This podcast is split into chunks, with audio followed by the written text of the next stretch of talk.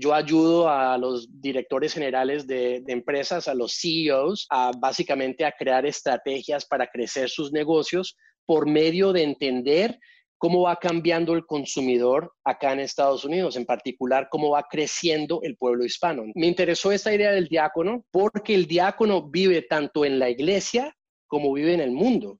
Entonces, él puede ser ese gran puente que conecta al mundo con la iglesia. Y, ese, ese es una especie de evangelismo, es una especie de predicar el evangelio que es muy importante en este momento, ¿no? De estar en una junta o en un conference call o en un Zoom o lo que sea y hablar un poco de Dios y atraer a las personas que lleguen un poco más a Dios. Y obviamente cualquier cristiano lo puede hacer, no es algo así que, que solamente le corresponde al diácono, pero el diácono es un, es un, es clero, es un, es un ministro de la iglesia, es alguien que tiene una, una posición de cierta autoridad y entonces tiene como una oportunidad muy especial de atraer a personas que se interesen más en, en, la, en la, fe cristiana y, y mayormente en la iglesia católica. Estás escuchando la segunda temporada de Platicando en Católico el show en el que de una forma muy casual y rompiendo moldes, platicamos con diferentes actores de carne y hueso de la iglesia de hoy para conocer sus testimonios y lo que están haciendo para avanzar el reino de Dios en la tierra. Bienvenidos.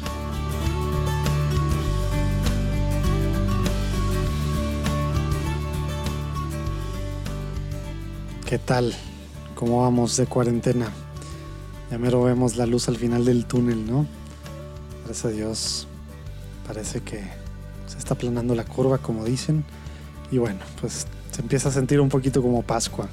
Y acuérdense, para los que están escuchando esto el 21 o 22 de abril del 2020, el 22 en la noche, tenemos nuestro happy hour pascual de Platicando en Católico, que pues sí, a lo mejor algunos siguen sintiendo que es cuaresma porque seguimos enclaustrados, pero no.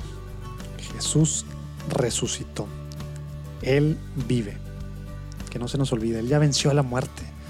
es muy fácil que se nos pueda olvidar ahorita por cómo estamos, tanta incertidumbre, tantas malas noticias, muerte, todo, ¿verdad? Él ya venció.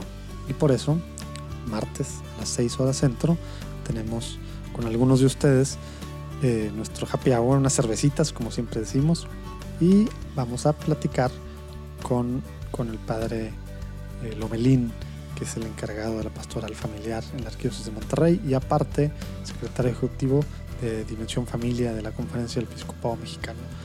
Alguno, estamos viendo, no sé si sí va a pasar esto en Facebook, pero métanse a Platicando en Católico en Facebook, a lo mejor ahí lo pasamos. Si no, a lo mejor después subimos el video. Si todavía alguien quiere ser parte, a lo mejor vemos la forma de que se metan, a lo mejor sin hablar, ya durante la entrevista, a lo mejor sí hablando, no sé, vamos a ver pero antes nos vamos a conectar para echarnos unas cervecitas con los que, pues, con los que ya quedaron y pues conocernos. Nos, da mucha alegría conocerlos, a los que nos escriben, a los que nos escuchan y bueno, gente pues de toda Latinoamérica y, más allá va a estar presente. Bueno, ese fue el recordatorio, ya me eché un buen rollito. Ahora sí, la platicada de hoy está padrísima con el diácono Charlie Echeverry, que está en los Ángeles, es diácono desde hace casi tres años. Y bueno, nos platica mucho de, cómo fue su caminar, cómo, cómo pues, su caminar en la fe de una forma padrísima. Ahorita vamos a ver, ya no les quiero echar más rollo de este.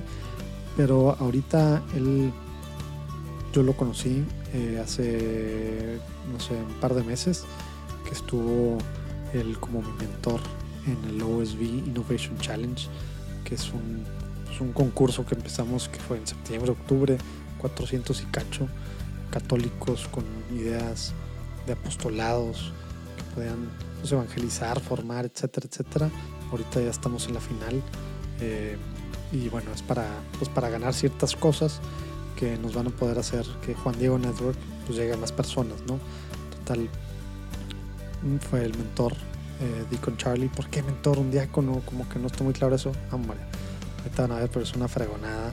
Él ha estado, ha sido vicepresidente ejecutivo de Univision, ha sido eh, también ha estado, fue vicepresidente de Walt Disney Internet Group, metido en temas de, toda la parte de comercial en América Online, ha estado pues él lanzó una, pues una plataforma de videos para latinos en Estados Unidos que, que tuvo mucho impacto cuando salió en temas de lo que recabó lana, etcétera.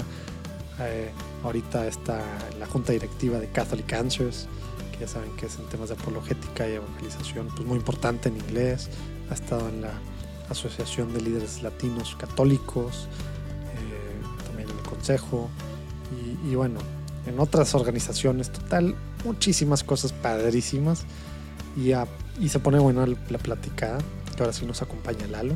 Se pone muy buena la platicada, que nos platica por empezar cómo está este rollo de diácono y, y bueno, lo que él siente, lo que él ha vivido. Está padre la, la platicada, esperemos que disfruten tanto como nosotros. Nos vemos del otro lado. Dios los bendiga.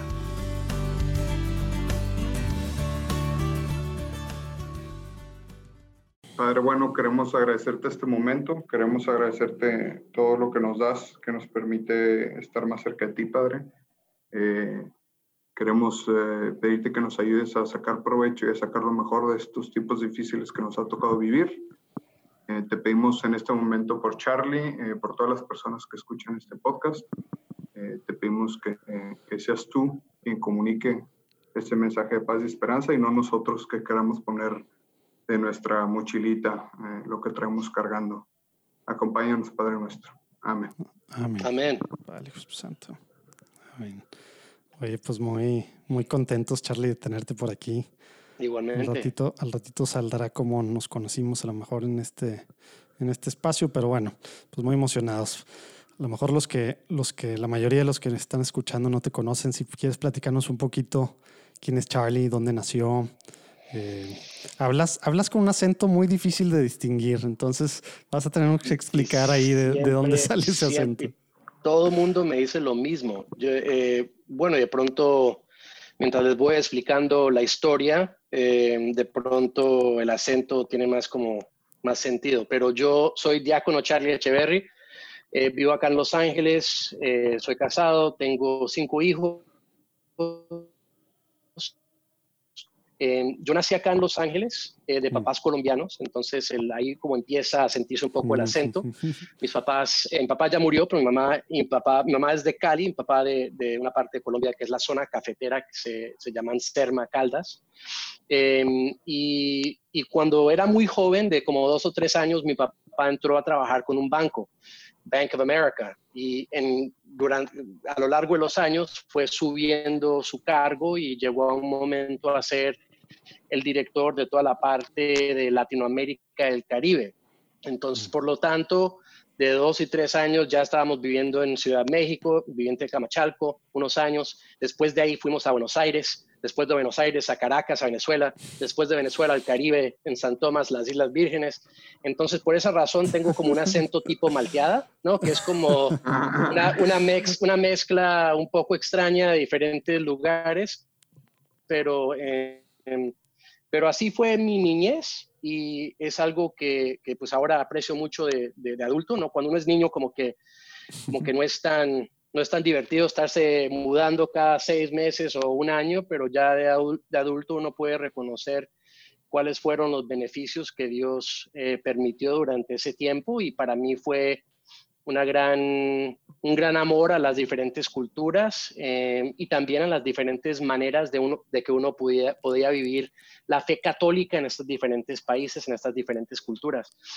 Eh, entonces fui a la universidad en, en, el estado de la Florida. Oye, pero a ver, tantito, antes de llegar a la universidad. University, que queda en Boca Ratón. Antes de llegar a la universidad, platicas eso de, de, que sí pudiste conocer un poco cómo se vivía la fe católica pues, en Latinoamérica, que pues es la mayoría de, de la gente que nos escucha. ¿Tu familia sí vivía la fe entonces? Eh, ¿cómo, ¿Cómo era esa parte, digamos, en tu este niñez y adolescencia de la fe en tu familia moviéndose y tan difícil en ese tema, no? Es buenísima pregunta y la verdad es que yo he predicado mucho en diferentes homilías, en otros lugares sobre esta experiencia que tuve. La verdad es que mi fe católica fue algo que yo sentía como en la sangre desde niño y no hay un momento que yo les diga honestamente que pueda, que pueda pensar donde no existía la fe, la fe cristiana en particular. Pero eso no es decir que practicábamos la fe de una manera religiosa, por decirlo de esa manera, ¿no? Nosotros pues íbamos a misa no, no siempre todos los domingos, eh, no tenía un, digamos, un buen entendimiento de lo que era la fe a nivel de doctrina, a nivel teológica, a nivel de catecismo. Era, era una experiencia que imagino no es, es algo pues, bastante típico en, en, nuestros países, que fue una experiencia más de, sí, una, una, experiencia cultural, pero, pero el Señor siempre estaba con nosotros, ¿no? Y, esa experiencia cultural de algunas maneras es como algo positivo, porque siempre lo tiene uno al lado y nunca se pierde, pero a la misma vez puede ser un, obstáculo, ¿no? Porque lo tenemos como tan, no se distingue la fe entre la comida y la música, y ahí está la iglesia católica, como que todo se ve igual. Entonces, lo bueno, lo bueno de ser católico en Estados Unidos, para mí es que uno tiene que escoger la fe, la tiene que elegir, la tiene que querer, la tiene que buscar. Mm. porque aquí es muy fácil no, no, ser, claro, correcto. Entonces, diría yo eso, que, que, para mí siempre estaba Dios ahí, la religión siempre estaba ahí, mi mamá, una persona muy, muy religiosa, mi papá, digamos, más místico que religioso, una persona que le gustaba mucho pensar en cosas así como místicas y hasta de otras religiones. Entonces no éramos siempre tan religiosos, pero, pero sí éramos, eh, siempre estábamos como empapados de, de, cosas de fe, por decirlo de esa manera. Órale. Y ahora sí que te interrumpí yo. Estabas diciendo entonces regresas más que todo ya en tu juventud, regresas a Estados Unidos y te vas a Florida. Correcto, sí. Entonces nací en California, dimos como una, una, trayectoria por como seis diferentes países y después llegamos a la Florida y ahí estudié high school y también entré a la universidad en Florida Atlantic University, que queda en Boca Ratón en la Florida. Y ahí estudié comunicaciones, no sabía la verdad qué es lo que quería hacer. Eh, me gustaba mucho eh, la comunicación, me gustaba mucho escribir, hablar, todo eso. Entonces me gradué con ese, con ese grado y, unos dos años después ya me vine para acá a California porque me di cuenta muy rápido que si uno quiere una carrera en medios o en comunicación, pues el sur de la Florida no es necesariamente el mejor lugar donde llevarla a cabo. Entonces me vine acá a Los Ángeles, de donde soy originalmente, y, pues ahí empecé mi vida. Oye, ¿y ahí en qué? Por lo menos mi vida profesional en el Inter, digamos, nos platicas que pues Dios de alguna forma siempre estuvo presente, ¿no? Pero, Correcto. Pero bueno, estuviste pues en el mundo, en Florida, en la, en la, en la prepa y en la carrera. Ya, digo, muy, muy americano esa forma en que tú estás ya completamente solo. Hablabas que era una cosa medio cultural o muy de familia, así, de, de temas de rutina, de en esa parte seguía Dios en algo o no? Y, luego cómo va apareciendo más fuertemente, porque comentaste que no hay una conversión así, un San Pablazo, como dicen, pero, pero bueno, tuviste tu juventud y tu adolescencia completamente solo. ¿Cómo fue ese caminito? Sí, otra buena pregunta. Yo creo que para mí fue algo muy, muy gradual y empezó, digamos, en la U, en la universidad, era más una cuestión de, de yo defender eh, causas sociales, cosas, digamos, pro vida, cosas de matrimonio, y yo ni siquiera sabía por qué lo estaba haciendo.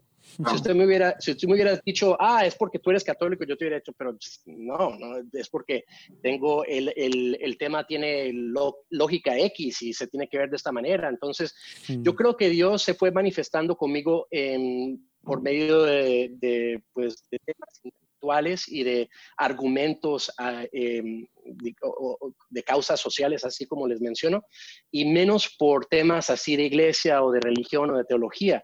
Entonces yo me encontraba en ciertos, en ciertos momentos totalmente solo en un, en un campo de universidad. Eh, por ejemplo, defendiendo algo pro vida, porque, y en ese momento ni siquiera yo sabía que era yo pro vida, e, era solamente que estaba haciendo un argumento desde, de, un argumento pro vida, ¿no? Esencialmente pro vida, y me encontraba totalmente alone, ¿no? No había nadie a, mi lado y todo el mundo me miraba, que es, ¿cómo, es, ¿cómo es posible que no vas a, a pensar de, de cierta manera? Una duda, y algunos de estos argumentos, eh, porque mucho va haciendo clic en la cabeza cuando uno lo va reflexionando, pero también mucho, cuando, pues, a veces cuando vas debatiendo con amigos o con familiares y que vas construyendo como un punto de vista un poco más eh, maduro o, ya más, digamos que ya ha recibido varios golpes y el punto de vista sigue firme, eh, si tú en la universidad tal vez no tenías mucho acompañamiento, ¿dónde tenías este tipo de conversaciones? O sea, era un tema que a veces sacabas con tu papá o a veces sacabas con algunos amigos de fuera que seguías en contacto con ellos. O digamos, dicho de otra manera, si tú traías en la sangre eh, cierto, vamos a llamarle perfil de justicia social o de, o de ética, eh, ¿en dónde ejercitabas este músculo antes de irte y decir, vamos a defenderlo en la universidad y pues ahí te dan de topes por todos lados, ¿verdad? Sí. La verdad es que, es que no les sé decir así concretamente fue X cosa. Em, yo creo que fue, para mí era un tema de lógica era tema de como matemática, ¿no? por decirles algo, era que el 2 más 2 es igual a 4 y todo el mundo lo debería ver, es, es muy, muy claro. Ahora, viéndolo ahora con ojos cristianos y, y ojos católicos y de diácono y todo eso, pues puedo ver ahí claramente la gracia de Dios que está, me estaba dejando ver eso. Ahora, también estaba muy involucrado en ese entonces con casos políticos conservadores. Entonces, él, en ese momento, los, eh, digamos, los valores conservadores de la política americana, y siguen siendo por, en ciertos eh, aspectos, pero en ese momento eran muy como alineados a ciertas cosas que uno puede ver ahora que son como enseñanzas católicas, ¿no? Por ejemplo, la parte provida era muy, muy fuerte, ahora menos fuerte de lo que era en ese entonces. Pero entonces yo también ahí me estaba, digamos, alimentando de cierta manera eh, por ese aspecto de política, si se los puedo decir así. ¿Me explico? 100%. Y entonces, dices, la parte de la formación cristiana vendría después. Antes de llegar a esa parte. Definitivamente, definitivamente después. Y poco a poco, y yo súper, súper terco y no quería pues, eh, entender eso, pero sí, eso fue muy gradual y, ahorita se los explico, pero dime. Oye, no, antes, antes de llegar me, me, da curiosidad, digo, muchos de los que nos escuchan eh, un muy buen porcentaje eh, vive en Estados Unidos. Eh, pues, digo, pues son, son latinos de alguna forma, ya sea de primera generación o de tercera o lo que sea, ¿no? Pero, pero latinos al fin y al cabo. Tú, a pesar de que estuviste en California y bueno, en Florida, que pues son estados con muchos latinos, ¿cómo fue, quitando la parte religiosa, simplemente vivir ese, el ser latino en Estados Unidos? Eh, digo, estuviste en tu niñez pues viajando por Latinoamérica, pero, pero en la parte, digamos, donde el bullying está más de lo que da, que es pues mucho es prepa y demás, y en tema de carrera, que ya se pone más seria la cosa, ¿cómo fue eso? Pues la parte, la, parte dices de, de, vivir, ser, ser, latino acá en Estados Unidos. Correcto. Ser hispano acá en Estados Unidos. Así es. Estoy preguntando. Sí, mira, para mí, y esto es algo que he reflexionado, pero hace muy recién, no, es algo que he pensado mucho tiempo, pero me, he puesto a pensar esos últimos años de cómo fue mi niñez, porque yo era, obviamente, soy hispano, nacido de papás colombianos, pero nací acá y, me, y, fui criado en Latinoamérica, básicamente. Entonces yo siempre tenía como una identidad, yo me veía como un americano, porque soy, soy americano, viviendo en el extranjero, hablaba con mi hermano en inglés, por ejemplo, nunca hablaba con él en español, jamás, y con mis papás en español. Entonces fue una niñez bastante extraña en ese sentido, que yo me sentía como, pues soy hispano, soy como de esta, de esta misma cultura, pero me siento americano. Y cuando llegué, cuando regresamos a Estados Unidos, que fue lo curioso, fue totalmente lo opuesto. Yo llegué a la Florida y entré, estaba en high school, no, en, en, el en eighth grade, ¿no? estaba en, antes de, de entrar a high school. Y recuerdo una vez que uno de mis amigos, y no era ni siquiera amigo, una, una amistad que yo tenía, cuando él se dio cuenta que, mis, que, que mi familia era de Colombia, me preguntó que si en Colombia la gente vivía en los árboles. no, pero, pero, pero no, era, no era para bromear, era una, era una pregunta pues seria. Real, para conocer la cultura. Quería conocer la cultura y me decía, ustedes no es que viven en árboles como y se, se van trepando en, las, en, en todo eso. Y, y, era una pregunta seria. Yo le dije, no, no, no, no es nada así, ven, te explico. Y, y, siendo americano, esas experiencias me hacían sentir como más, más latino. Entonces fue una, hmm. una cosa muy extraña, que allá me sentía muy americano y acá me, siento, me sentía más colombiano, más, más hispano. Em, claro que vivir en, en Los Ángeles es, es, creo que, pues es imposible no sentirse rodeado de, la cultura eh, latina, en particular la cultura mexicana. Eh, yo también pasé mis primeros años viviendo en México y siempre me he considerado más mexicano que colombiano. que es algo que no le gusta a mamá cuando lo digo, pero, pero sin embargo es cierto, porque yo, esos fueron mis años formativos, fueron en México.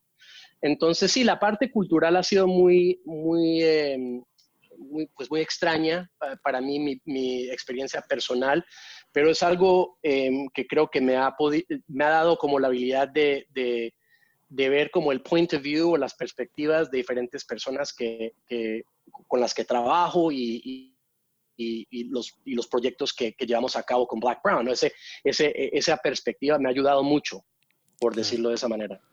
No, y, me imagino que en, que en, las empresas en las que estuviste, ¿no?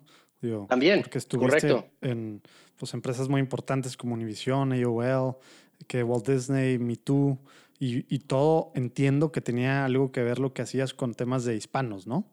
Correcto. Pues no todo. Eh, cuando empecé mi carrera, eh, pues mi carrera digital, porque trabajé primero para una eh, una revista en, el sur de la Florida, pero digamos cuando empecé ya pues mi carrera de, medios digitales en AOL, eh, en ese momento ese cargo no tenía nada que ver con, con, pues, la población hispana, ni tampoco en Walt Disney Company, pero sí aprende, aprendí mucho de marcas y de medios y de, de formas de distribución y de plataformas y de mercadeo y todo eso. Eh, fue cuando entré obviamente a Univision, cuando sí como esa parte se despertó, porque ahí estaba eh, tomando todo lo que había aprendido yo en, esos diferentes, en esas diferentes disciplinas y tenía la oportunidad de, pues, de ponerlas a, a trabajar en, en, en servicio de, de, una empresa que se dedica al, al pueblo hispano, ¿no? Em, entonces fue ahí que empezó esa parte y ese también fue como un gran descubrimiento para mí, porque yo obviamente soy hispano, pero nunca había trabajado en medios hispanos, ni siquiera sabía que eso, existía. Entonces me di cuenta de pues todas las oportunidades y también todos los problemas que existen en, esa industria. Y obviamente después de Univision em, eh, trabajé con los fundadores de MeToo y pues levantamos esa, esa empresa unos cinco años y medio y después ahora estoy trabajando con mi propia consultoría y me dedico a esos temas. Pero la primera parte de mi carrera fue, digamos, un general market, por decirlo así. También la de Walt Disney Internet Company. También la de Walt Disney, sí, fue, fue eh, trabajaba para el grupo digital y era, era cuestión de cómo monetizamos todas estas plataformas y cómo podemos entender qué es lo que está pasando en todo, toda esta parte digital y eh, habían muchas preguntas en ese entonces, ¿no? Porque la, habían negocios muy, muy maduros, muy tradicionales de, de publicar en, pues, en revistas, en, también en, en, obviamente, distribuir en televisión y en la radio y todo eso, pero la empresa quería buscar las diferentes maneras de, de, de monetizar esos mismos, eh, esa, esa, misma propiedad intelectual, pero en medios digitales, y es lo que yo me dedicaba, pero no tenía nada que ver en particular con, con, con la población mm. hispana en este país. Ahí sí fue, fue en Disney cuando me empecé yo como a explorar ese, ese aspecto, es verdad, pero, pero mi rol no tenía nada que ver con eso.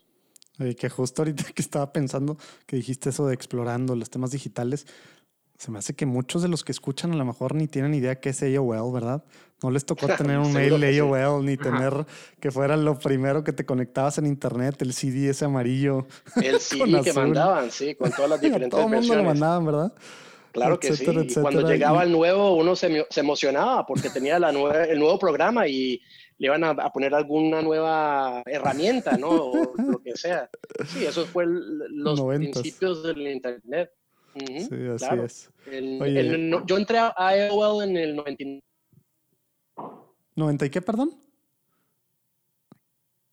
Que entré a AOL en el 99. Ah, ya. Ah, bueno. En 1999. Todavía no era Internet 2.0, pero ya al final del 1.0, ¿ah? Todavía no tronaba la burbuja, ¿no? Porque hubo por ahí una crisis fuerte del .com, ¿no?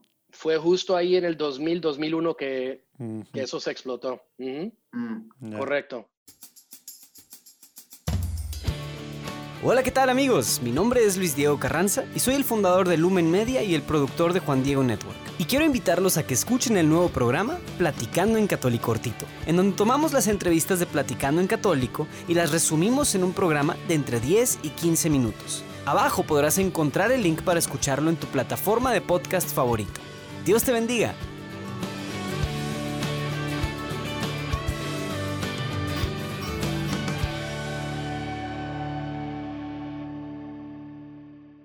Oye, este Charlie, entonces después dices que ahí pues, eh, eh, obtienes un cierto insight y empiezas a agarrar algo de experiencia, aunque sea sin querer, sobre lo que es eh, ese concepto de medios hispanos y, el público hispano en Estados Unidos y la importancia. Yo, yo, también me acuerdo las primeras veces que empecé a ver anuncios, no sé, de Toyota o algo así en español, con el perfil del, del del latino haciendo su carne asada ahí en su barbecue. Entonces pues, yo entendía cómo a poco ya hacen anuncios en Estados Unidos para público latino. Este, yo, yo, siento que para mucha gente fue así como un... Eh, siempre, siempre, hubo esa impresión de que el latino era una minoría, pero pues obviamente es una minoría gigante. Este, y, y, ya se le empieza a poner atención. ¿Y en qué momento tú encajas ahí y haces algún cambio de carrera o platícanos un poquito lo que viene después respecto a, los medios latinos. Sí, pues yo, mire, eh, cuando estaba trabajando para la Disney, eh, me reuní una vez con, eh, con un compañero que se llama Gilbert Davila.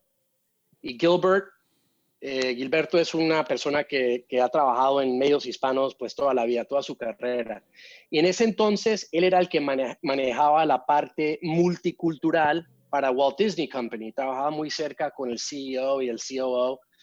Y básicamente su, rol, su papel era, educar a las diferentes divisiones o las diferentes unidades de la empresa sobre todos los temas de los grupos multiculturales.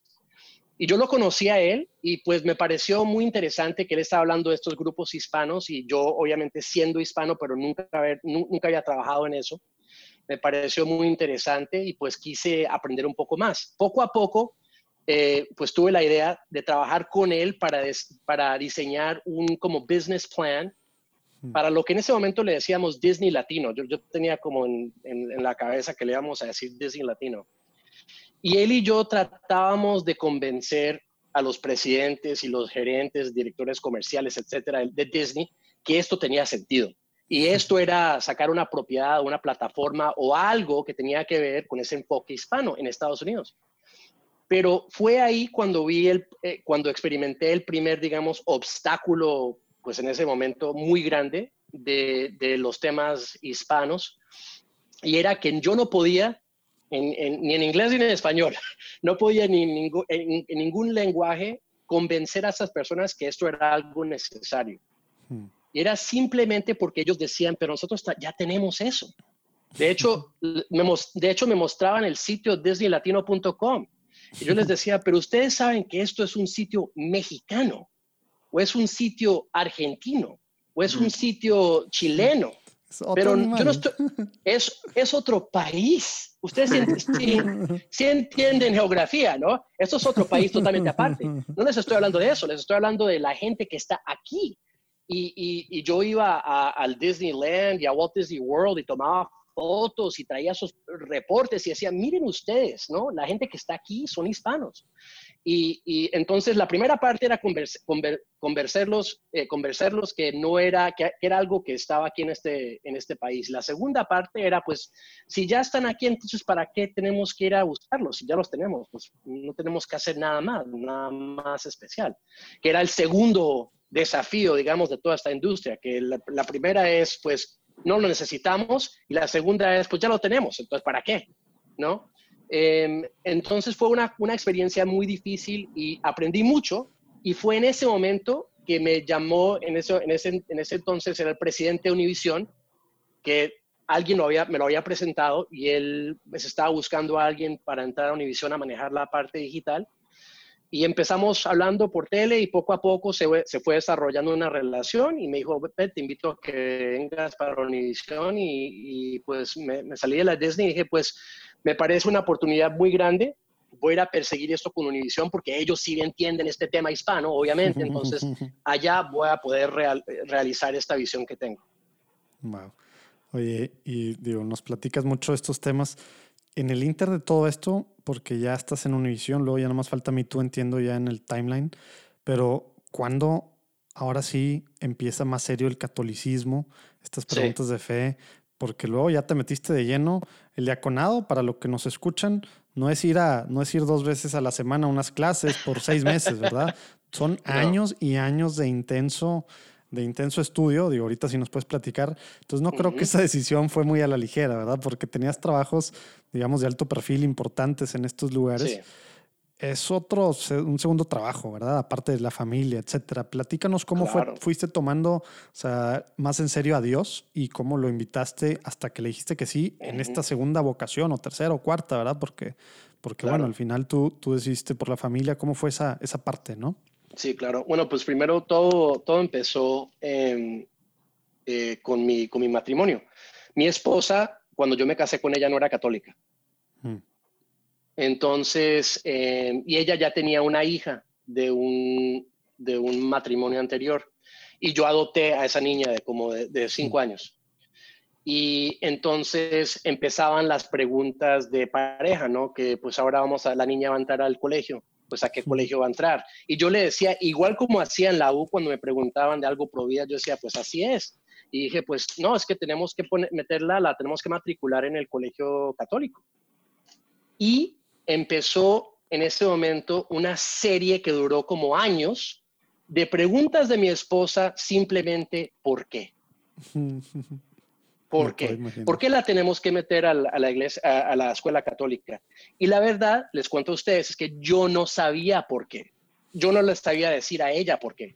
Oye, este, Charlie, una duda que me entró ahorita, se me hace, tal vez es un tema medio duro, pero no sé si nos quieras platicar. Esas dudas de por qué vamos a hacer esto y por qué vamos a hacer otro, ¿no iban también a veces mezcladas con dudas y por qué crees esto? ¿O, por, o eso siempre hubo una línea de respeto ahí?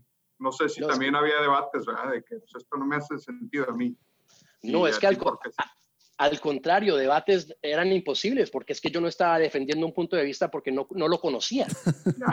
yo, yo te estaba diciendo que me gusta el fútbol porque me gusta, o me gusta, me gusta la cerveza porque me gusta, pero... Es más, te voy a hacer la, mejor, la mejor respuesta. Me gusta el fútbol porque es lo que veían en mi casa cuando estaba chiquito. Claro, porque era lo que... Sí, no, no nada del, del, deporte o, el sabor de la cerveza o lo que sea. No yo no sabía cómo explicar eh, lo que yo estaba diciendo que era importante. Y a lo largo de los días y las semanas y los meses, eso me fue molestando mucho. Porque yo me, ponía a pensar, pero ¿cómo es posible? Claro, porque es que ¿cómo es posible que tenga un punto de vista tan fuerte, tan rígido, digamos, en términos de lo que tiene que, que suceder, y ni siquiera sé por qué? Y mi esposa no está tratando de pelear conmigo, no me está diciendo, ah, no, pues la vamos a echar, al, vamos a poner al, colegio público o al colegio episcopaliano o lo que sea. Me está diciendo, nada más explícame por qué es tan importante para ti. Y yo no le sabía contestar. Entonces fue ahí poco a poco el, nuestro Señor empezó a usar eso, esa curiosidad intelectual, para ir poco a poco desarrollando en mí esa, esa hambre para poder entender exactamente por qué yo estaba diciendo lo que estaba diciendo. Em, y para mí fue también, eh, entonces mi esposa fue una parte muy grande donde eh, que Dios eh, usó eso, esa relación para, para desarrollar mi fe. Y la otra parte fue la relación que tengo con mi hermano. Mi hermano, tengo un hermano mayor, tiene dos, es, tiene, él, tiene, yo soy dos años menor que él, peor, perdón. Y, y él, como mi papá, fue una persona muy, toda la vida muy mística y le gustaba todo de, del budismo y de zen y de todo esto. Y él cuando se vino a vivir a Los Ángeles, porque antes vivía en Nueva York, él se metió en todo eso, ¿no? En los cristales y en la Buda y en el incienso y todo eso. Y en algún momento él también tuvo una conversión muy fuerte a Jesucristo. Hmm. Y lo tuvo en medio de una, de una, una sesión de, de, meditación. Estaba meditando y, le, y y dijo, se dijo a sí mismo, pues yo creo en Dios, pero esto de la Trinidad no la entiendo. puedo entender Dios Padre, puedo, puedo entender Dios Espíritu Santo, pero Jesús no lo entiendo. Y en ese momento tuve una experiencia totalmente que le transformó la vida y si la quieren escuchar, lo van a tener que invitar a él para que venga a hacer el podcast. Pero, y, ahora es un sacerdote benedictino. Wow. Eh, sí, pues, entonces... ya, contestaste una de las últimas preguntas del podcast. ¿eh?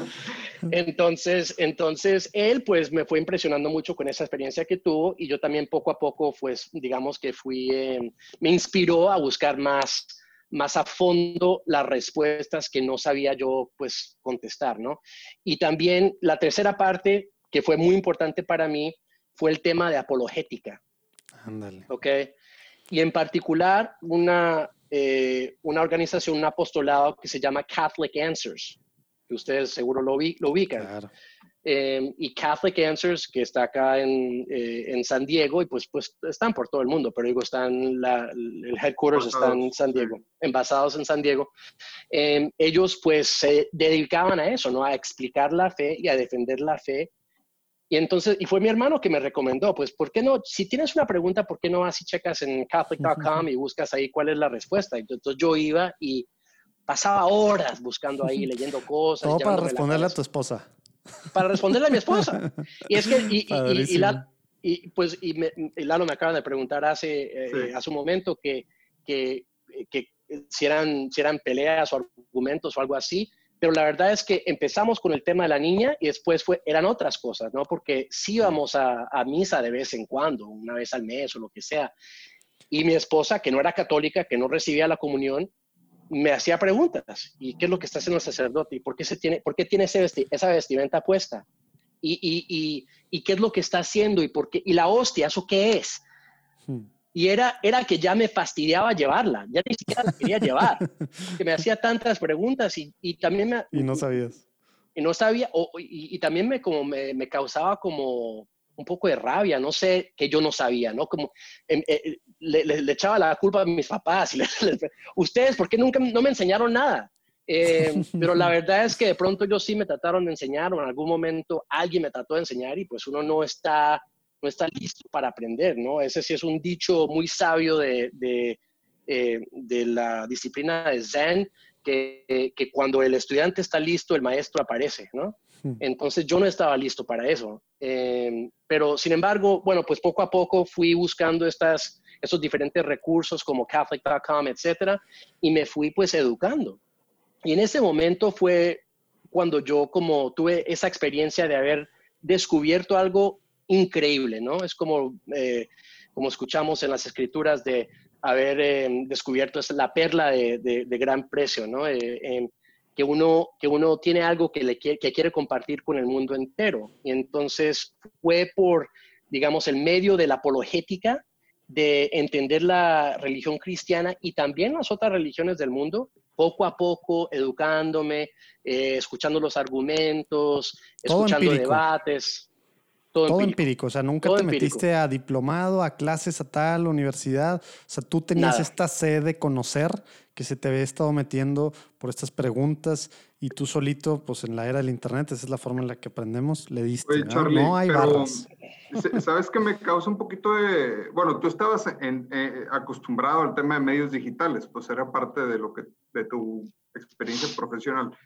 Pero tal vez ahorita suena muy obvio meterte online y buscar esas preguntas y revisar la fuente y, y, etcétera.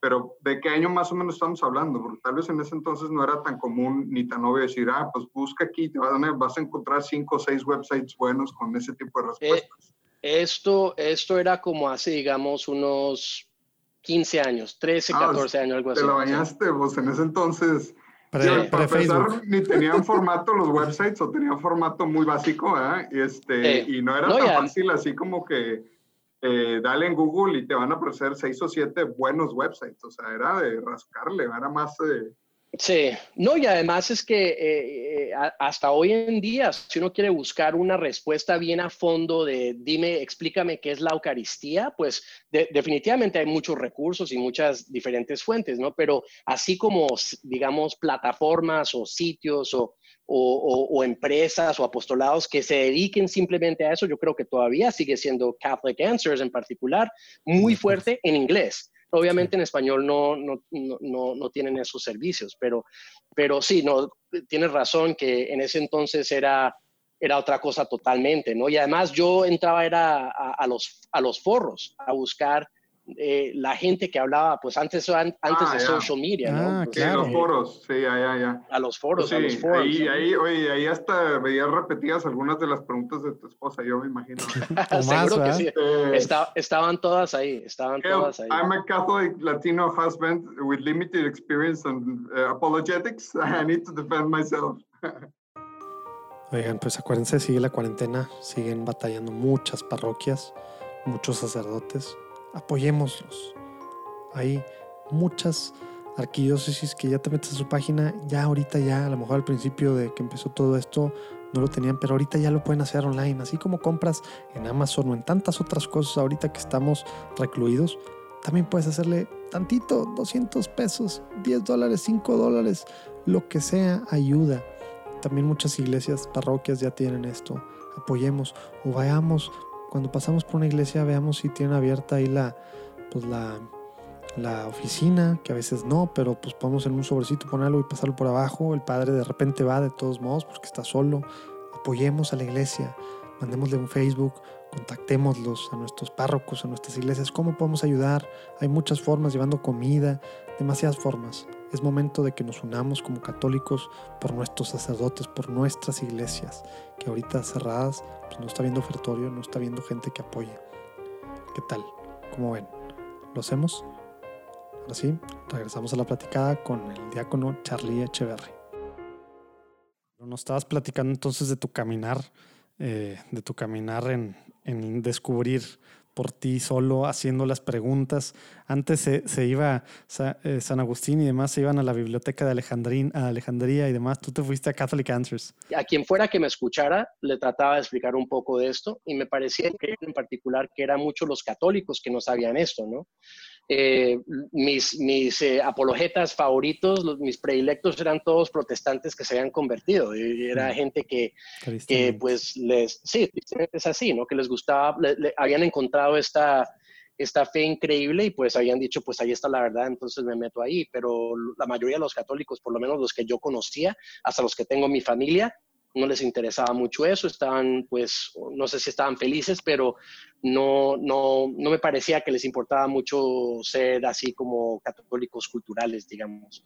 Entonces, em, en, esos, en esos años también por primera vez, o por lo menos puse atención por la primera vez, me fijé en un diácono. Entonces estábamos en, en, misa aquí en Los Ángeles, en West LA, nuestra parroquia era St. Timothy's, que queda ahí muy cerca de la Fox.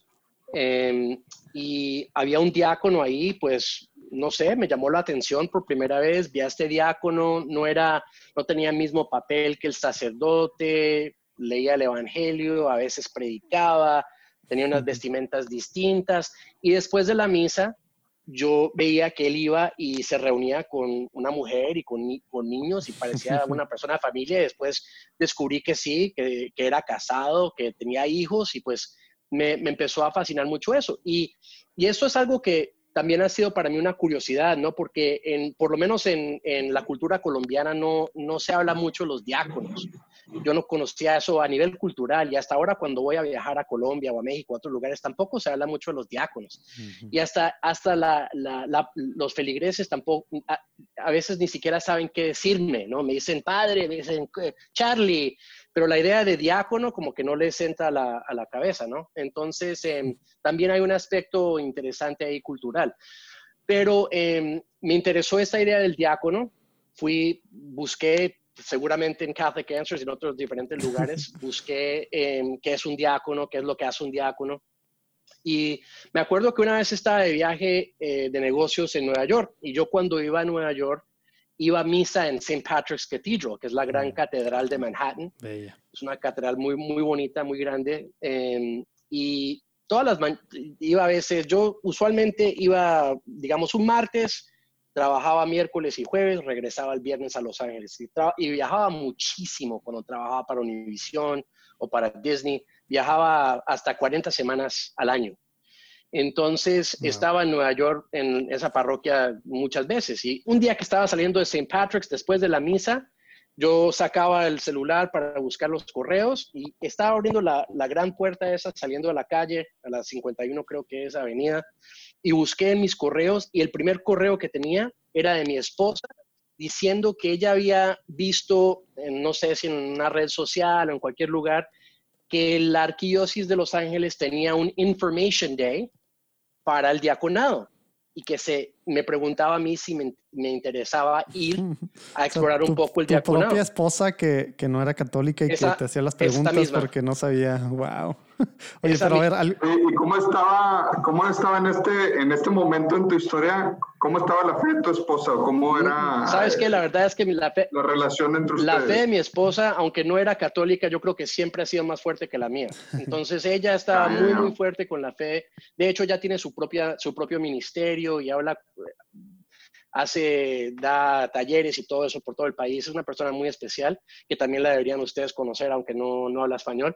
Pero, pero em, ella estaba muy fuerte, ya se había convertido en el 2008, ella entró a la iglesia Em, gracias a Dios, que entró como católica. Em, entonces ella tenía pues su fe muy fuerte y siempre me estaba tratando de dar como ánimo, de impulsarme a conocer más de la iglesia. Me seguía haciendo las preguntas, me sigue haciendo las preguntas hasta hoy. Ayer me hizo una pregunta que me pareció muy interesante, la pregunta que me hizo ayer. Pero em, entonces ella pues me mandó un correo y me preguntó así ah, si quieres ir a averiguar un poco más de esto del diaconado porque había, me había, eh, ella sabía que ya estaba interesado en ese tema. Entonces le respondí de una, le dije, sí, vamos. Así fue mi discernimiento, fue 30 segundos en frente de St. Patrick's. Y claro que uno, uno eh, decir que quiere ir a un día de información para, para, para, el diaconado no es decir que lo van a ordenar de diácono, ¿no? Porque hay muchos años que pasan entre esos dos puntos. Pero, pero me interesó eh, ir a averiguar un poco más, entonces fuimos, eh, entramos a pues, una conferencia, un taller básicamente donde explicaron qué es lo que era el diaconado y cuáles, cuáles eran los requisitos, etcétera, etcétera. Y me interesó mucho. Entonces, en ese momento decidí entrevistarme para entrar al programa, porque es algo que el candidato obviamente es como el sacerdocio en ese sentido, que uno, tiene que hacer el discernimiento a su, de su parte, a su lado, pero también la iglesia tiene que discernir también. Entonces hay un grupo que lo entrevista y lo recibe sí o no, si uno, dependiendo de la situación. Entonces fui con, mi esposa, eh, nos entrevistamos con este grupo y nos recibieron. Y, el programa, como habías mencionado, José Manuel, anteriormente, el programa son, son cinco años, por lo menos en, el, en el, la diócesis de Los Ángeles, la arquidiócesis de Los Ángeles, son cinco años. Hay otras diócesis donde son tres o cuatro, lo que sea, pero acá son cinco.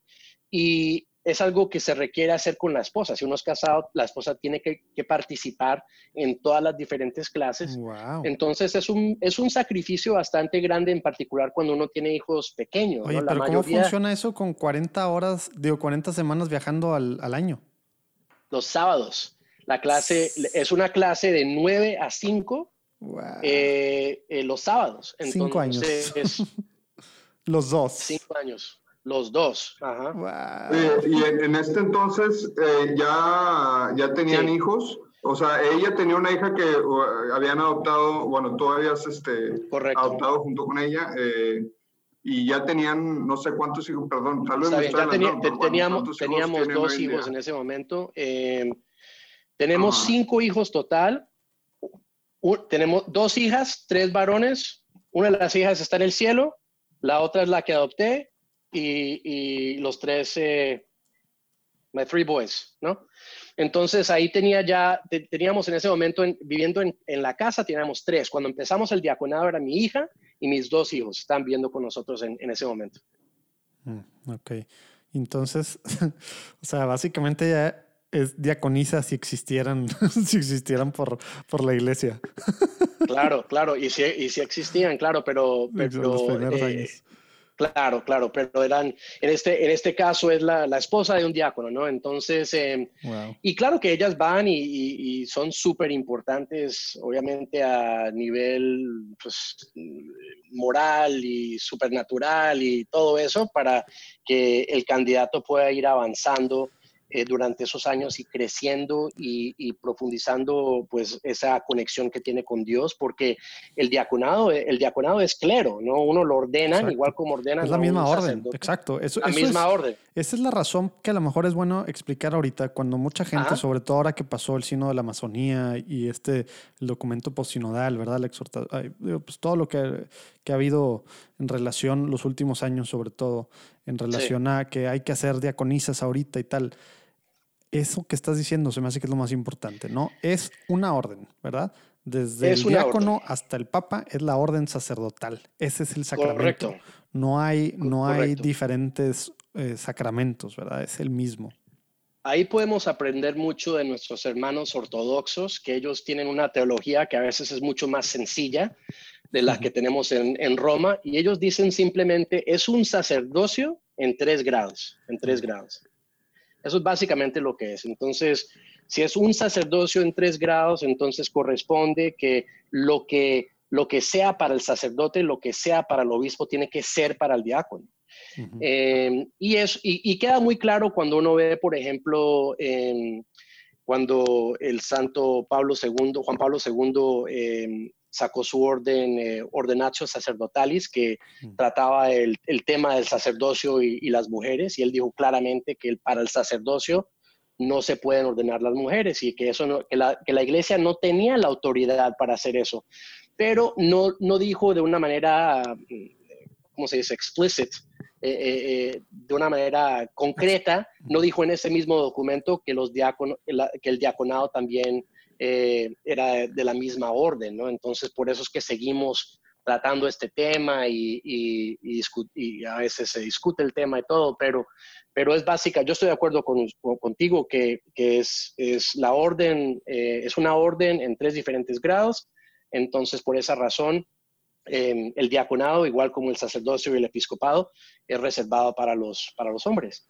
Y así lo quiso Jesús, así lo quiso Dios, ¿no? Y hay unas razones muy bonitas también que existen ahí que uno puede explorar y, y, entender y aprender, igual como yo lo hice, pero, pero, pero es así.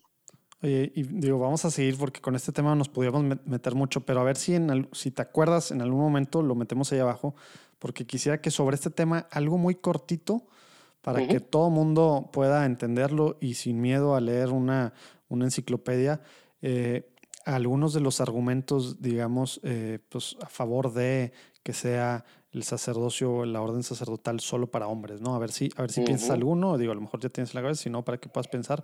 Pero sobre este tema de, de, de ser diácono, digo, para empezar, quería yo eh, digo, preguntarte, que creo que sí es, pero quiero preguntarte porque a lo mejor algunos se están asustando de que les llamó la atención el tema de ser diácono dijeron, ¿cómo voy a tener que cinco años con mi esposa? Pues imposible. No, es que para, para muchos es imposible dejar, imagínate, niños chiquitos, la familia, todo el sábado por cinco años, los dos juntos. Claro. Eh, eso es solo de ley, ¿verdad? O sea, no es el lo mismo. sí. Sí, hay, hay, diferentes diócesis que tienen diferentes programas. Hay otros que, por ejemplo, eh, hay uno en la Florida, no me acuerdo cuál es la diócesis en la Florida, pero uno que son, creo que son tres años Em, y son más días durante la semana, pero obviamente menos tiempo cada vez, ¿no? En vez de hacer ocho horas o nueve horas en un día, se hacen tres sobre tres días y el programa es dos años, son dos años menos, ¿no? Entonces, depende del, del obispo, de la diócesis y de esos programas. Usualmente diría yo que son como entre tres y cuatro años. El, el, el, de el, de Los Ángeles es de cinco porque uno de esos cinco años es el aspirantado. Entonces es cuando uno está discerniendo, está participando en las clases, pero no lo han recibido así como tal, no lo han, no, no, no eres parte de, de, de, de la clase del diaconado hasta que pases por ese primer año. Y hay muchos los que no pasan, no, no, no porque es difícil y nada así, solo porque por las razones que has, mencionado, deciden que no es el tiempo apropiado o no pueden hacer ese, no, no, no, no pueden eh, pues tomar esa decisión en ese momento, ¿no? Entonces es un poco más largo para permitir un poco más tiempo para discernir. Órale. Oye, y ahorita que se habla mucho de la falta de sacerdotes en todo el mundo y precisamente por eso entran otras discusiones como entraron los Viri Probati y tantas otras en, en las discusiones de pues de este último sínodo, pero bueno, están, eh, han estado en las discusiones pues las últimas pues, décadas, ¿no? Por eso tuvo que hablar de eso en los 90 Juan Pablo II. Pero precisamente porque a lo mejor en los países latinos, digo, yo tengo la dicha de conocer a dos diáconos permanentes, pero no tengo idea, o sea, de, de, lo que hacen más allá de, más allá de que pueden hacer la liturgia de la palabra y cositas así. A ver, si puedes así, uno, explicarnos, eh, o es más, ¿Qué tal si di con Charlie que, que, aparte nos tienes que decir que, que, después de meterte en Catholic Answers, luego ahora tú eres chairman, chairman en, en, Catholic Answers, terminaste, terminaste no nada más siendo empíricamente eh, convirtiéndote en un experto, sino terminaste siendo parte de la organización a nivel, Correcto. Pues a nivel ejecutivo, como se diga, este, o de consejo, ¿verdad? Mejor dicho. Correcto. Este, sí, entonces, parte de la junta directiva. Y aparte, pues bueno, tienes todos estos estudios de diaconado, entonces pues digamos que credenciales tienes para poder responder esta pregunta. ¿Qué tal si te avientas una apología de por qué hoy en el mundo actual es importante tener diáconos permanentes así, que sean laicos casados como tú, que están decidiendo, porque muchos de los que nos escuchan ni siquiera tenían la idea o no tienen la idea o no tenemos la idea de lo que significa y de por qué es importante para la iglesia hoy en día. Sí. bueno, por lo, Sí, claro, pues por eh, primera parte creo yo que es importante porque forma parte de la voluntad de Dios, que Dios en, su, pues con su sabiduría y, por su voluntad quiso crear esos diferentes grados del sacerdocio. Nos tienen mucho que decir el episcopado, el, sacerdocio y el diaconado. Entonces, por primera, por, eh, primero que todo es porque Dios lo quiso así, es parte de la voluntad de Dios. Entender por qué es otra cosa y lo tenemos que hacer todos. Eh, especialmente los que, los que decidimos eh, ser diáconos, pero aunque no decidamos ser diáconos, es importante saber por qué es que Dios em, creó estos diferentes em, grados de ministerio para su iglesia, porque ahí tiene, hay mucha teología y es algo muy importante entenderlo. Yo creo que en particular es importante en este momento por muchas diferentes razones. Primero que todo, tenemos, eh, eh, por lo menos en Estados Unidos, gracias a Dios, no, no, no en todo el mundo, pero tenemos en Estados Unidos en, en, diferentes eh, diócesis hay problemas en términos de buscar y, atraer y apoyar a sacerdotes, ¿no? A seminaristas, a, personas que les interese el sacerdocio. Entonces, eh, a mí no me gusta decir que tenemos una crisis de sacerdocio, yo lo, lo, que creo que tenemos es una, una crisis en invitar a los, a los que quieren ser sacerdotes, ¿no? Porque yo creo que Dios nos habla a todos y a los que van a ser sacerdotes, Dios seguro que sí les está hablando, pero es que Dios también habla y, y nos, nos dice a nosotros que tenemos que colaborar con Él como dice San Pablo, que tenemos que colaborar con Dios, ser colaboradores con Dios. Entonces tenemos que ayudarle a los hermanos, escuchar la, la voz de Dios para que ellos mm, sepan eh, eh, seguir a Dios en ese, en ese gran cargo. Entonces, eh, pero creo que es, particularmente importante porque hacen falta los sacerdotes, hacen falta los ministerios que representen, que sean testigos de la iglesia. y entonces hay mucho que hacer, no hay mucho que hacer y, el diácono tiene un papel muy importante en ese sentido. También es importante, en particular en Estados Unidos, porque el diácono vive tanto en la iglesia como vive en el mundo. Entonces, él puede ser ese gran puente que conecta al mundo con la iglesia. Y, ese, ese es una especie de evangelismo, es una especie de predicar el evangelio que es muy importante en este momento, ¿no? De estar en una junta o en un conference call o en un Zoom o lo que sea y hablar un poco de Dios y atraer a las personas que lleguen un poco más a Dios. Y obviamente cualquier cristiano lo puede hacer, no es algo así que, que solamente le corresponde al diácono, pero el diácono es un, es un es clero, es un, es un ministro de la iglesia, es alguien que tiene una, posición de cierta autoridad entonces tiene como una oportunidad muy especial de atraer a personas que se interesen más en, la, fe cristiana y, mayormente en la iglesia católica. Entonces, creo que también es muy especial en ese sentido. Em, el, el, diácono tiene, tiene, digamos, eh, pues una misión que tiene tres partes, ¿no? La primera parte es el ministerio de la, de la palabra, the ministry of the word, ¿no? Que él tiene que proclamar el evangelio tanto dentro de la iglesia como afuera en el mundo. Entonces esa parte es muy importante y se puede hacer por medio de medios sociales, de publicar un blog, de hacer un podcast, de cualquier diferente manera, pero le corresponde ese, ese, ese papel, esa, ese rol dentro de su misión. Segunda parte, participa en la vida litúrgica de la iglesia. Y, y el papel que tiene el, el diácono dentro de, la, dentro de la liturgia es muy especial y tiene toda su propia teología. También es muy interesante que el diácono siempre proclama el Evangelio, siempre. No importa quién esté ahí. Puede estar el obispo, puede estar el papa. El ah, diácono siempre, si está presente, siempre proclama el Evangelio porque el diácono es el mensajero del Evangelio, ¿no? Entonces esa parte es muy importante, la vía litúrgica. No había caído en cuenta eso, digo, lo había visto, pero no había caído en cuenta que era adrede. Yo decía, pues le dan chance al diácono o algo, pero no, o sea, es el tema más importante, digamos, de la proclamación del Evangelio. Wow. Así es, es una parte muy, muy interesante dentro de los rubros de, de, del misal. Si uno lee los rubros, dice en la parte que, la parte que está escrita en rojo, básicamente las instrucciones ¿no? del, del misal, antes del Evangelio, lo que no se lee correctamente, lo que, se, lo que se hace y no se lee, pero antes del Evangelio dice, el diácono proclama el Evangelio. Si no hay diácono, entonces le corresponde al sacerdote. Entonces, eh, entonces hay ciertos, yo, súper ignorante también, lo tengo que confesar, así como dijo José Manuel, este, ah, mira, le están dando chance. me sentí mal por decirlo, güey.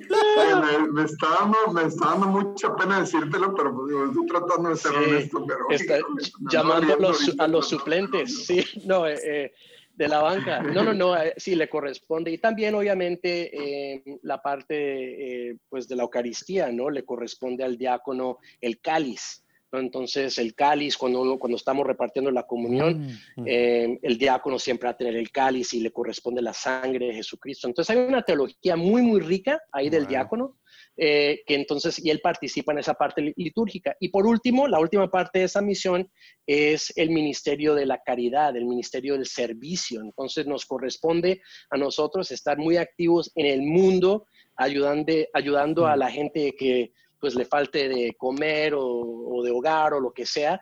Entonces, esas son las tres partes y yo creo que en este momento en particular y, en este país y en otros, son, eh, ese es un papel muy importante y, y, Dios está buscando a otros hombres que quieran ser diáconos y quieran ser sacerdotes y que en algún momento de pronto sean obispos.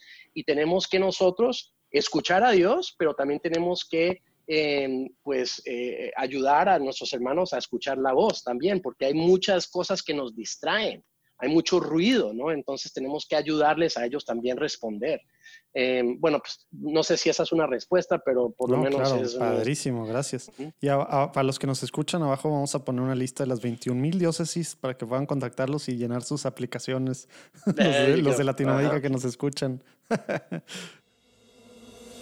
Hola amigos de Platicando en Católico, yo soy Gerardo Villegas, director de Fanflix, una plataforma de audios y videos mexicana que promueve los valores humanos y contenidos 100% católicos. Una plataforma donde van a encontrar contenidos para toda la familia, entretenimiento sano, seguro y lleno de valores humanos para los niños y muchísimo contenido de crecimiento humano y espiritual para los grandes y toda la familia.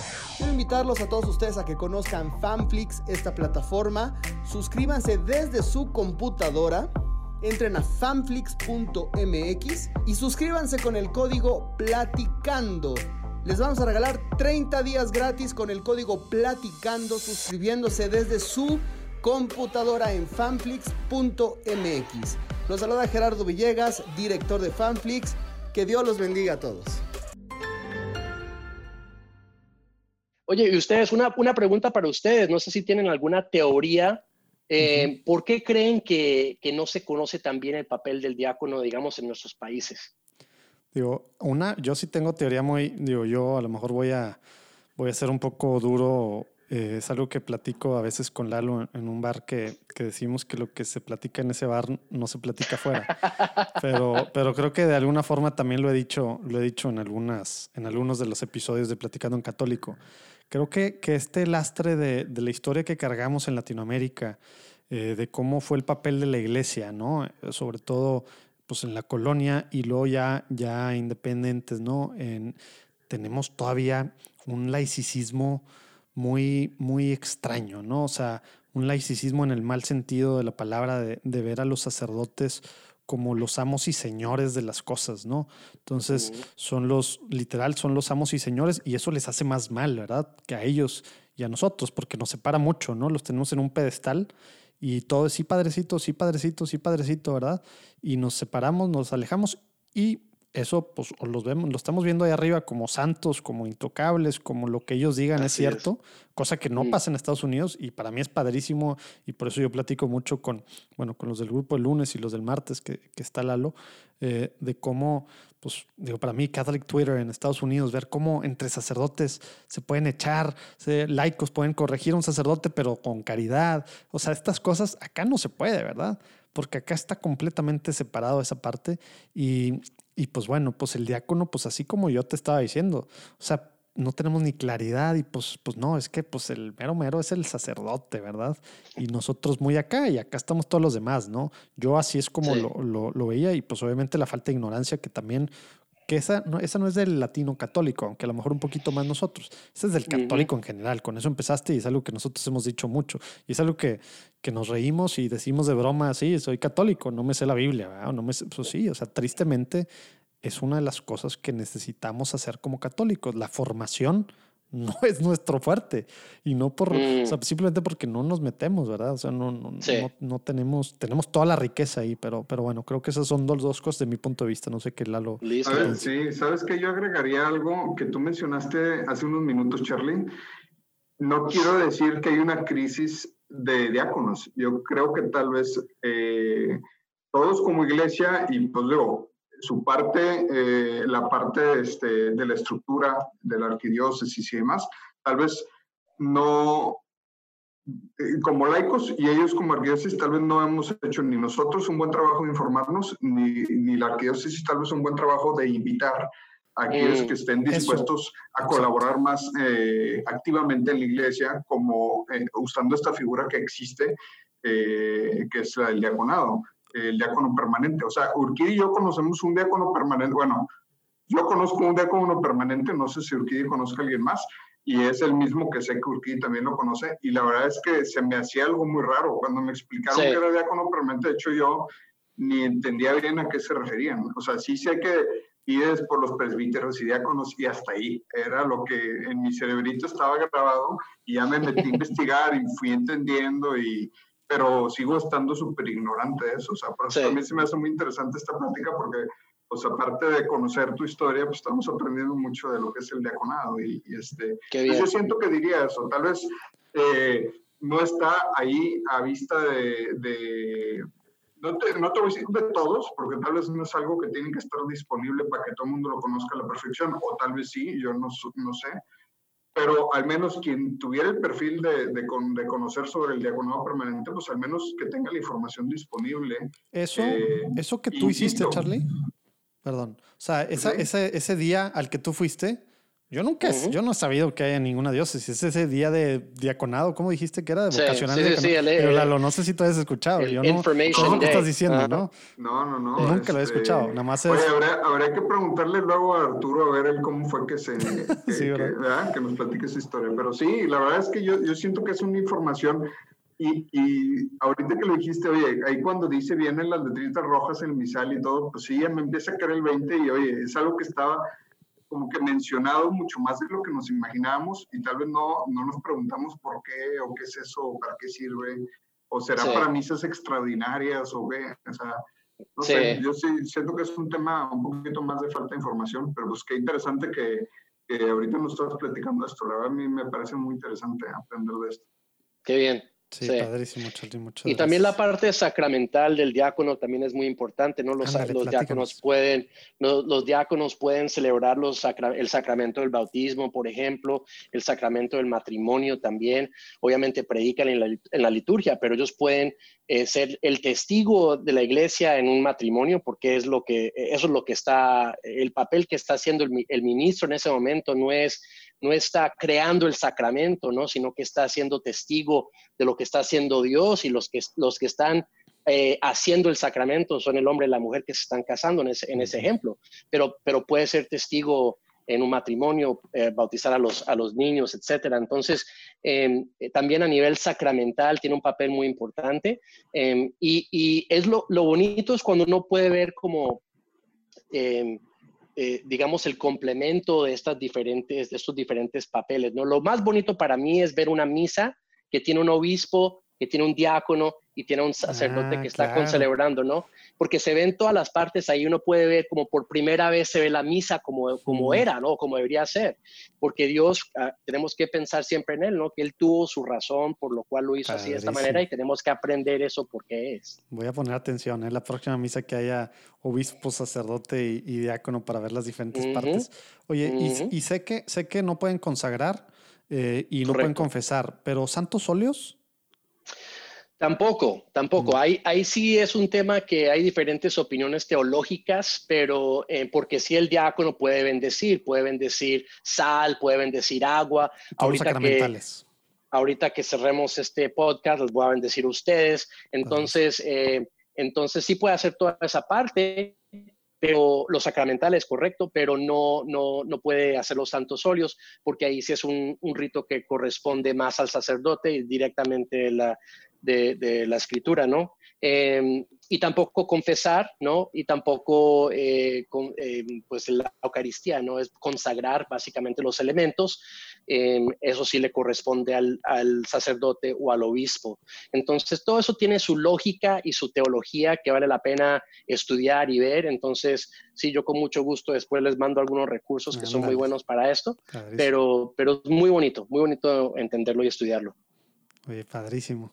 Oye, pues pudiéramos hablar muchas horas más. Yo nada más quisiera antes una pincelada, porque creo que, creo que es por tu esposa que estás metido en Sofesa y luego también aparte estás en Vida Initiative y estás en varias cositas así, pero una pincelada sí. porque tenemos ya muy poco tiempo para pasar a la, a la sección de preguntas rápidas. Estos temas de, de provida, etcétera, etcétera, tú estás en varias cosas sí. metidas. Si nos puedes dar la pincelada. Sofesa, Sofesa es una fundación que tenemos mi esposa y yo, un non-profit eh, acá en Los Ángeles, ya lo tenemos más de 15 años, que se dedica a ayudar a, las, pues, la, a la comunidad indigente, en, part en particular los niños que no tienen hogar o que son muy pobres aquí en Los Ángeles. Y hay muchos, hay más de, hay más de 30 mil niños que no tienen, digamos, un hogar permanente, que en viven Los en Ángeles. carros, que, en Los Ángeles, wow. que viven en carros, que viven en, en wow. los trailers, en estos Winnebagos que se ven de vez en cuando acá en, la, eh, a, a, en diferentes calles o en autopistas. Entonces, o también viven en, en, lo que se dicen acá shelters, ¿no? Que son, uh -huh. digamos, Albergues. edificios que, sí, que son a veces ilegales también, ¿no? Que no son, no son autorizados. Entonces, nosotros, nosotros nos hemos dedicado a, a, poner eventos durante el año eh, que los ayude a estos niños como básicamente ser niños, ¿no? A divertirse con algo que no tenga que ser sobrevivir, que es lo que están haciendo todo el tiempo, ¿no? Sobreviviendo de un día para el otro. Entonces les hacemos eventos, les echamos, eh, hacemos unas fiestas, eh, hacemos un back to school eh, event, hacemos algo para las navidades. Entonces tenemos un programa anual donde les hacemos diferentes eventos durante el año Padrísimo. y con eso podemos eh, eh, llevar a cabo ese ministerio. Y también soy parte, como ya habías mencionado, soy parte de la junta directiva de Catholic Answer, soy el vice chairman básicamente de, de, esa organización, que para mí también es un, un gran regalo y increíble y hasta cómico manches. me parece eso, definitivamente. Eh, y, y, también eh, soy presidente de The Vida Initiative, que, que, es una organización encabezada por Astrid Bennett Gutiérrez, no sé si ustedes la ubican, pero ya, ok, entonces ella, ella está muy, muy fuerte en toda la parte pro vida. Y Vida Initiative es una organización que se dedica a levantar líderes pro vida, pero de la comunidad hispana acá en Estados Unidos.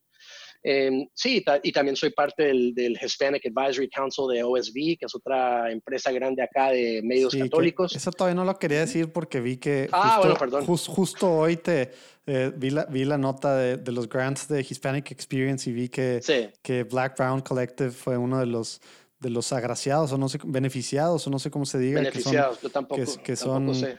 pues van a recibir estos beneficios de pues de -huh. OSB felicidades eh, el tiempo se, se, nos da, se nos va, pero si puedes así en 20 segundos decir que es Black Brown para, para también, obviamente Sofesa, Vida Initiative, este, Catholic Answers, ahí abajo los que nos están escuchando pueden ver, pueden ver las ligas a todo eso y de todos modos en los show notes de platicandoencatólico.com, ¿verdad? Todo el detalle. Sí, Black Brown Collective es como me gano yo la vida, ¿no? Es, es básicamente, es mi negocio, es una consultoría, un strategic advisory.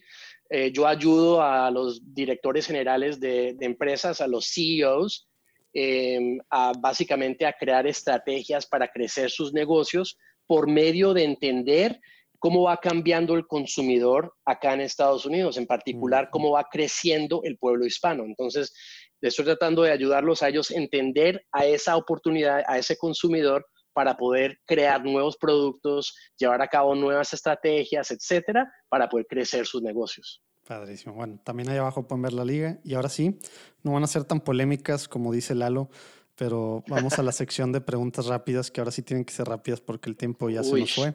Entonces, ya verán que como quiera serán un poco polémicas, ya verán.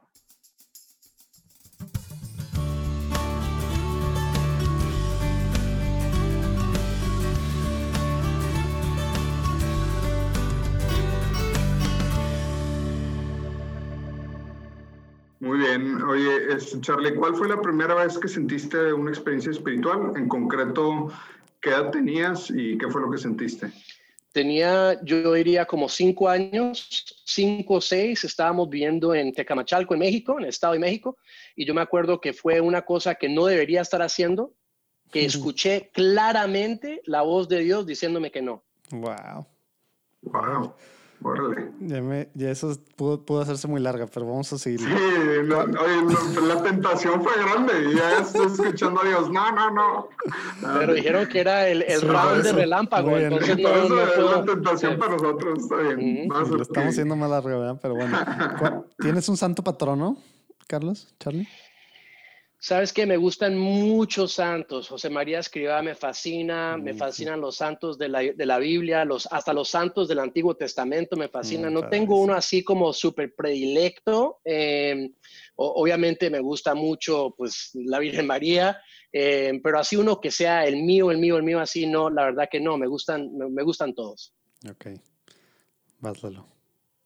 Este, no sé si tengas eh, algún concepto de qué es lo que significa ser católico hoy en día. Uy, esta es, una pregunta, un lightning round. Sí, eh, ¿qué significa ser católico hoy? Pues, mira, primero que todo, yo siempre digo que ser católico, la respuesta por qué ser católico es muy sencilla, es porque es verdad. Mm. Okay, por esa, esa es la razón por, por lo cual uno debe ser católico, porque es verdad. Ahora, si tiene un poco más tiempo de escuchar la respuesta, entonces puede ser una respuesta de un minuto, de una hora o de una semana. Pero lo básico es porque es la verdad. oye, Charly, eh, siguiente pregunta. Eh, todos estamos llamados a, la llamados a la santidad y a veces, uno, nos cuesta trabajo entenderlo y dos, nos cuesta trabajo pues, escuchar este llamado y mantenernos, ¿no? ¿Qué tipo, práctico, un tip práctico nos pudieras tú recomendar de algo que a ti te ha servido para mantenerte eh, o cuando te alejas para regresar a este, este camino al cual todos estamos llamados? Bueno, pues un tip muy práctico para mí es siempre la palabra de Dios, la escritura. Em, cuando estamos, es imposible estar cerca de la luz, estar cerca de Dios. Es imposible estar cerca de esa luz y estar a la misma vez eh, lleno de, ansiedad, de, oscuridad, de cosas feas. Entonces, estar cerca de Dios es siempre lo, indicado, pero ¿cómo nos acercamos a Dios? Porque hay veces que podemos ir a la misa, podemos rezar un rosario, podemos estar haciendo alguna, alguna otra especie de oración, pero para mí algo muy sencillo que cualquier persona puede hacer es abrir la Biblia, es estar unos 30 segundos con la palabra de Dios, porque Él por medio de esa palabra nos puede dar esa luz y es algo que cualquier persona lo puede hacer, lo puede hacer en medios digitales, en un sitio de internet, en una aplicación, en un libro, en cualquier manera. Entonces es algo para mí que ha sido muy, em, muy importante porque yo también algunas veces uno siente una sequez o siente como que, Dios está lejano y por medio de la, de la sagrada palabra nos podemos acercar más a Él. Wow, órale. Oye, Charlie, ¿tienes alguna oración que te guste rezar seguido, orar seguido que nos puedas compartir? Sí, pues claro, y me gustaría mucho también darles a usted la bendición y también a cualquier persona que escuche este podcast o vea este video también. Entonces, hagamos eso en el nombre del Padre, el Hijo y el Espíritu Santo. Señor, te damos gracias por nuestras vidas, por nuestra por esta oportunidad de estar aquí en comunidad por medio de esta tecnología, por medio de lo que tú vas a hacer también con esta, este producto, esta tecnología, que nos vas a ayudar a distribuir eso por los lugares donde tú quieres que llegue esta información, Señor. Te damos las gracias por eso. Te damos las gracias por nuestra fe católica, por entenderla, por amarla, por quererla, por quererla compartir, por todos los que nos has dado como un deseo de corazón, porque sabemos que eso viene de ti. Te pedimos siempre que fortalezcas esos vínculos que tenemos con la fe y que también ayudes a los que no te conozcan, a los que no conozcan la fe, a los que no tengan el entendimiento de lo que es la Iglesia Católica, que lo vayan a encontrar poco a poco o de repente, pero que lo encuentren, Señor, porque sabemos que esa es tu divina voluntad. Y te damos gracias y te pedimos siempre en nombre de tu Hijo, nuestro Señor Jesucristo. Amén. Amén. Amén. Muchísimas gracias. El Señor esté con ustedes. Y con tu espíritu. La bendición de Dios Todopoderoso, Padre, Hijo, Espíritu Santo, descienda sobre ustedes y permanezca con ustedes para siempre. Amén. Amén. Sí, sí vale la bendición virtual, ¿verdad? Del diácono. Claro que sí vale. claro que sí vale. Siempre. Qué padre, muchas gracias. Oye, Charlie, este, pues muy bonito este momento. Es la primera vez, creo que nos toca algo así en el podcast. Te lo agradezco. Amén a ustedes, muchas gracias. Vamos a, vamos a cerrar con esto. Te agradecemos mucho este tiempo, hombre. A ustedes. Gloria a Dios.